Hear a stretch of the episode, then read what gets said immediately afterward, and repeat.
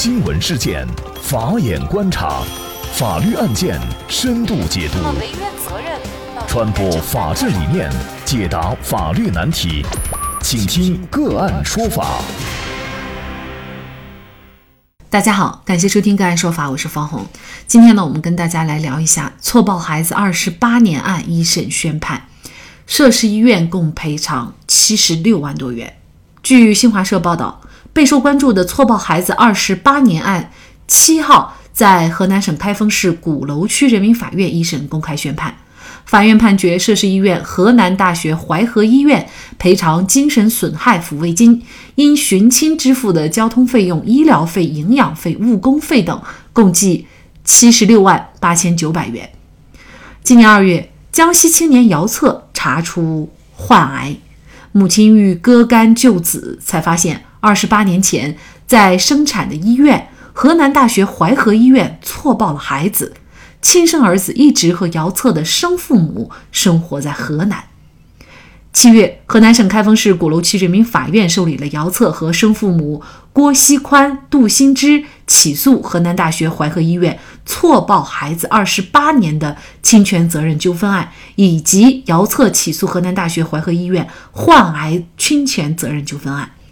法院一审公开宣判，郭锡宽、杜新芝、姚策诉河南大学淮河医院侵权责任纠纷案，依法判决河南大学淮河医院赔偿郭锡宽、杜新芝精神损害抚慰金二十万，赔偿姚策精神损害抚慰金二十万。赔偿杜新枝因寻亲支付的交通费用一千一百九十三块五毛钱，赔偿郭锡宽误工费六千四百元。姚策诉河南大学淮河医院侵权责任纠纷案，依法判决河南大学淮河医院赔偿姚策医疗费、营养费、误工费、交通费等各项费用，共计三十六万元。此前已经给付十万元，尚需给付二十六万元。审判长解释。医院作为专业的医疗服务机构，对在其处出生的新生儿负有高度谨慎的管护义务。且淮河医院对于错报发生在其医院不持异议，这一过错导致姚策与生父母二十八年骨肉分离，相认时自身已患有肝癌，三人精神上遭受严重痛苦，淮河医院对此应当承担精神损害赔偿责任。另外，由于淮河医院。诊疗行为不规范、管理不善，导致病例资料缺失，没有按照原开封市卫生局有关规定为姚策及时接种乙肝疫苗，以及错报事件的发生，应认定淮河医院存有重大过错。但肝癌的发生，除与防疫有关以外，也与个体差异、生活经历等多种因素有关，因此判决淮河医院对姚策因患肝癌而产生的合理损失。承担百分之六十的民事赔偿责任。错换人生二十八年，不仅改变的是两个人的人生，也改变了两个家庭的命运。这种损失在法律上到底有什么样的计算标准？姚策和他的亲生父母得到了二十万的精神损害抚慰金，这个是高了还是低了？那么就这相关的法律问题，今天呢，我们就邀请中国社区医师杂志编委、云南天外天律师事务所副主任。高级合伙人金尚江律师呢，跟我们一起来聊一下。那这个案件呢，错换人生二十八年，不仅改变了两个孩子的人生，也改变了两个家庭的命运。那么这种损失到底怎么来计算？法律上又是一个什么样的标准呢？好的，就本案而言，损失应当包括精神损失和物质损失。在精神损害抚慰金的认定上，应当由人民法院综合案件的实际情况，综合予以考虑。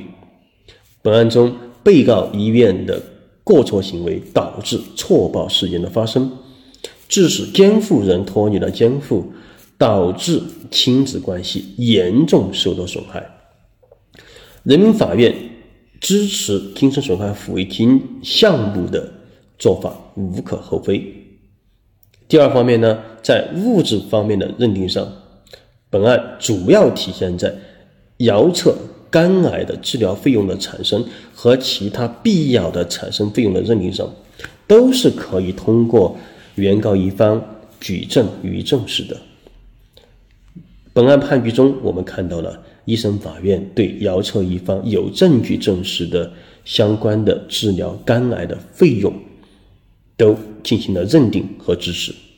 当然，我们已发现，一审法院针对一些没有证据予以证实的费用，比如说姚策诉称的幼年时因治疗乙肝所发生的三十余万元的费用，一审法院就没有进行认定。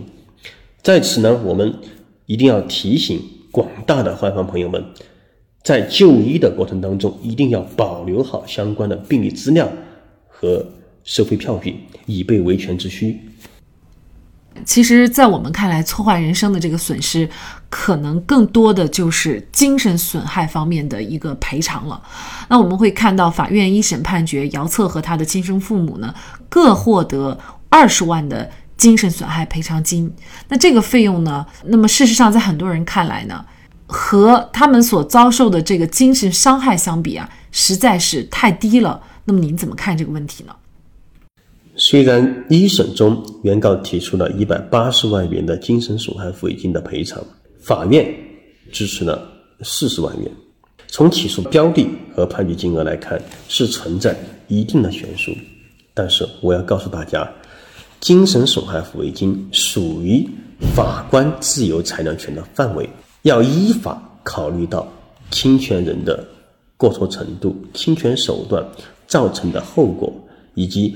侵权人承担赔偿的能力和受诉法院所在地的生活水平。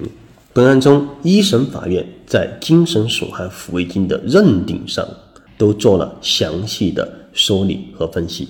而根据目前的司法实践来看，四十万元的精神损害抚慰金的金额已是比较可观，已是比较高的。个人认为呢？本案中四十万元的精神损害抚慰金相对合理，并不算低。那么，本案当中，淮河医院对姚策因为患肝癌而产生的合理损失承担百分之六十的民事赔偿责任。这个肝癌它跟医院的工作失误或者是过错之间有一定的因果关系吗？关于一审法院在肝癌所产生的。损害后果以及经济赔偿上认定涉事医院承担百分之六十。那么我们要告诉大家，我们侵权责任法上侵权的成立必须要满足有损害后果、有因果关系、有过错行为。本案当中，过错行为即为医院错报孩子，导致了。当时应当接种的疫苗没有种上，我们的损害后果为肝癌。肝癌的疾病呢，它发生的原因有多种多样，有自发性的、原发性的，还有继发性的，不好判断，它也存在着一些个体差异的情况。还有一点呢，本案中非常重要的就是因果关系。因果关系就本案而言。种疫苗和发生肝癌之间的因果关系，我们来理一理。如果种上疫苗，是不是就一定不会发生肝癌的疾病呢？不是的，种上疫苗也有可能在之后得肝癌的疾病。反过来，如果不种疫苗，是不是一定会发生肝癌呢？也不是的，不种疫苗。也有可能不会发生肝癌，因此，在这一因果关系的认定上，本案是存在一定的困难的。当然，我们民法上讲究高度的盖然性。如果当时种上了疫苗，那势势必会阻断它发生肝炎的可能性，会降低它。肝癌的风险，反过来，如果不种疫苗，那势必会增加孩子患肝癌疾病的可能性和风险。因此，在这高度盖然性的情况下，一审法院让涉事医院承担百分之六十的赔偿比例，我们认为相对合理的。另外，我们也看到，一审法院在判决书当中评判了医院在疫苗接种上。病历资料的保管上也存在一些问题，一审法院已做出了一定的认定。在此呢，我们也提醒我们的医疗机构和我们的医务人员，我们病例的保管是至关重要的。门诊病例保管十五年，住院病例保存的是三十年。不管发生什么样的情况，我们医疗机构都要依法保管病历资料。那么，本案百分之六十的肝癌方面的损失后果的认定，我们认为是合情、合理、合法的。想起了一句话啊，这个世界上没有绝对的公平，只有相对的公平，法律也是一样。好，在这里再一次感谢中国社区医师杂志编委、云南天外天律师事务所副主任、高级合伙人金尚江律师。另外呢，我们明天晚上八点钟，也就是周五晚上的八点，个案说法直播继续开启。那么我们跟大家要谈的是民法典在明年的一月一号就实施了，其中关于离婚冷静期还有。种种跟离婚相关的，比如说财产分割、孩子抚养权等问题，都会有一些新的变化。那么，对于一些想离婚的人，是不是离婚要趁现在，趁二零二一年来临之前呢？那么，就这相关的法律问题，明天晚上呢，我们会邀请婚姻家庭专业律师谭英和我们一起来聊一下。那么，大家有这方面的相关的问题，也欢迎您向谭英律师进行咨询和交流。您可以关注我们个案说法的微信公众号，在今天所推送的文章里面呢，就可以直接扫码进入直播间了。那更多的案件解读以及呢我们的线上视频讲法内容呢，欢迎大家关注我们个案说法的微信公众号。另外，您有一些法律问题需要咨询，都欢迎您添加幺五九七四八二七四六七。这部手机号的微信号向我们进行咨询，我们会将您的问题转给我们专业资深的律师进行解答。好，感谢您的收听，我们下期节目再见。